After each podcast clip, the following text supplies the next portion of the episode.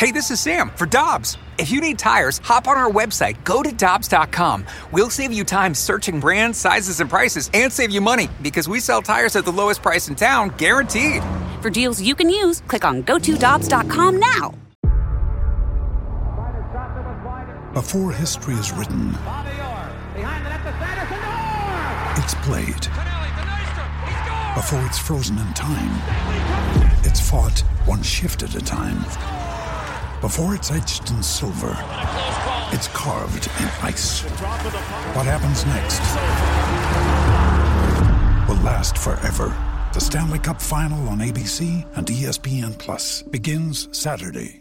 Alongside Tanner Hendrickson and Grant Francis, I am Brandon Kiley. Fun game last night down in Atlanta as Jordan Walker made his return down to his hometown of Atlanta put on a show for his family and friends down there. John Denton was in attendance to be able to watch that one. John, we appreciate the time as always, man. Let's start there.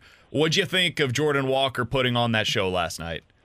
Yeah, BK, I'm a sucker for those. Uh, you know, dad, uh, dad getting to watch his son do something special, and you know, his, his dad Derek was there, his mother Katrina, grandmother Normarine was there.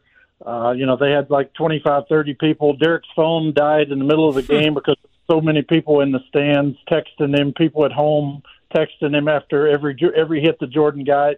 Uh, you know, it, it was man that, that that's the way you come home. You know, a lot of times you see these homecomings they go poorly because the kid is worried about tickets and he's worried about nerves and he's playing on the field that he wanted to play on when he was growing up. Jordan Walker came in here and you know his dad said he said man I want to cut him open and see how he bleeds because that looks like he's cold as ice in in his veins uh, you know, he comes back here and doubles in his first at bat, drives in a run. Then he hits the ball 413 feet for a home run. Uh, has a single up the middle, three hit night. Uh, you know, that's just it, it shows you the progress that this kid is making, and he he's going to be a star for the next 12 years in right field for the St. Louis Cardinals. Well, John, you said that a star in right field for the Cardinals for the next handful of years. We were just talking about this at the start of our show. Do you think it's possible that the St. Louis Cardinals will explore contract extension talks with Jordan Walker this offseason? You know, you know the uh, Tanner, the the great teams have done that. I mean, you go all the way back to the Cleveland Indians back in the what, 95, 97, wherever, whatever it was. They signed up all their young guys early. You know, they they they spotted guys that they knew were going to be fixtures of the organization for a long time. Look at this Braves team. Alex Anthopoulos uh, with the Braves is, is a is a baseball genius. Uh, he's locked up Acuna. He's locked up Albies. He's locked up Austin Riley. Uh, you know, all their key pieces are in place. It would make sense to do that. Now, you know, can you get a hometown discount? Can you, you know, a lot of times you give the kid the money, the security that that he doesn't have right now, uh, in exchange for you know, maybe a smaller deal. Uh, I think it would be wise to do that with Jordan Walker. I think it would be wise to do that with Nolan Gorman. Uh, you know, th- this team knows that they have big needs to fill this off season. They've got to work on their pitching staff first, their starting staff, and their relievers. And then after that, that's when you maybe look at trying to lock up some of these pieces because, you know, for the next 10, 12 years, I mean, I joked with Oli Marmol last night. You know, you can almost write it in pencil. Nolan Gorman – Lars Nootbaar and Jordan Walker are going to be the heart of your lineup going forward for the next 10 years. Uh, you need to maybe look at, at locking those guys up now if you can. So we mentioned earlier the comparisons are Corbin Carroll. He signed an eight-year deal worth 111 million dollars whenever he was first brought up, and that was almost immediate. So that that wasn't even with a year of experience showing what he could do at the major league level. Julio Rodriguez is probably the better comparison. He got a seven-year deal worth 120 million dollars. If I told you right now, John, that the Cardinals approach him with something around that seven to eight years and right around 120 million dollars you you know Jordan Walker and his family probably better than most. Do you think that is something just based on your conversations, your understanding of the family dynamic? Do you think that's something that Walker would be open to? Yeah, you know, this is a BK. This family is intelligent off the charts, you know, and they're they're not driven by money, but you know, uh, the the father went to MIT, the mother went to Harvard and Washington University. Uh, Jordan was on his way to Duke with a full scholarship they value education. But when he got drafted by the Cardinals, they said, uh, this is a once in a lifetime thing. So they went into baseball. If you put $120 million in front of them now, you know, I, I think they would be wise to do that. I mean, injuries happen in, in this game, things happen. Uh, Uh, I think they would be blown away by that. I think they would be interested in that, and you know, I've been I've been consistent on this, BK. I, I think all the way back to February, this kid is going to be the right fielder for the next 10, 12 years in St. Louis. He's going to be the center of this organization. He's going to be the player they build around. Put Nolan Gorman with him, and you know that, and, and Lars Nootbaar. That's a that's a nice core going forward, and you know I think the Cardinals would be wise to look to lock him up for long term. John, you mentioned earlier Cardinals going to have to address pitching in the offseason, both with the starters and in the bullpen. Conversation we had yesterday, the way Zach Thompson has been pitching, do you could you see a scenario in which the Cardinals say, let's go into next year with Thompson as a number five, and then maybe that third starter that they add is a guy that's like a bounce back candidate? BK likes Tyler Mahle or German Marquez as that guy potentially? I thought BK like Rich Hill. Whoa, whoa! Get out of here, John. You know I like upside. no, I'm just joking. I, I totally think uh, I totally think that Zach could be that guy. You know, I mean, his talent is undeniable. He, he's a first round pick for a reason. Uh, if you put all those guys into a hat, uh, Liberatore, Dakota Hudson, Zach Thompson. Zach Thompson's the guy with the most, with the best stuff. He's the guy with the most talent. He's the guy with the most upside. Uh, you know, of all the games he's watched uh, of Adam Rain- Wainwright, he's watched twice as much uh, Clayton Kershaw film. He models his game after after Clayton Kershaw. He uses that three pitch mix, fastball, slider, uh, curveball. You know, big overhand curveball, just like Kershaw. Uh, you know, he, he has the talent. He's he can be that guy. I think he's got the mental makeup too. I mean, we've seen some stuff from him lately. Two starts ago, he didn't have his best stuff, but he gritted his way through five innings and and and found a way to get to that lineup a second and third time. So he's a guy that that they really like. They're very intrigued by. Uh, you know, it, it's been weird. He's he's struggled as a starter in the minor leagues, but he's pitched well up here. He's throwing strikes. He, he's landing his off-speed pitches. Uh, yeah, I would think he's definitely a candidate. Uh, you know, going into the off season, having to sign two starting pitchers is a monumental task. You definitely don't want to sign three of them.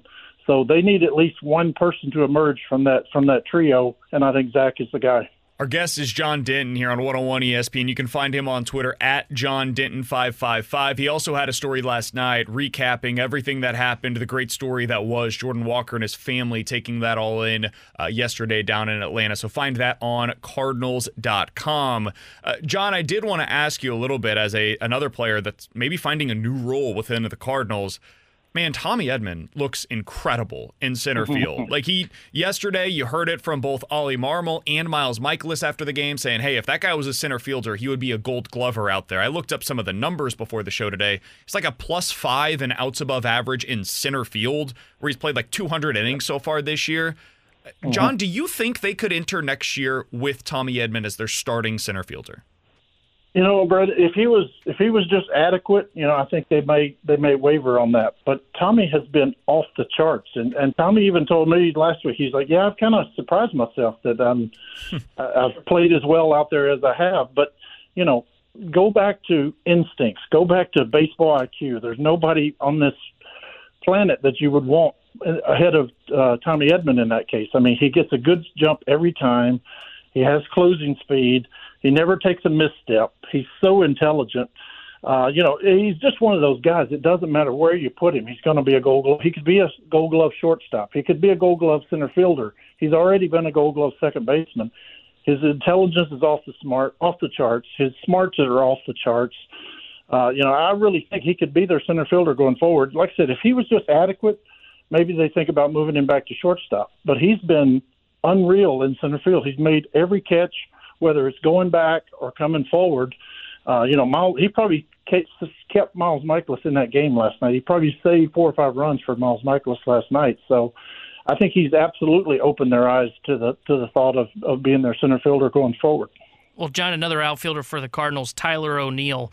He they didn't trade him at the deadline. It kind of felt one of those where it was, hey, we're keeping him here this year so we can kind of run him out as like a trial run again so we can try and recoup some value for him to potentially move him in the offseason.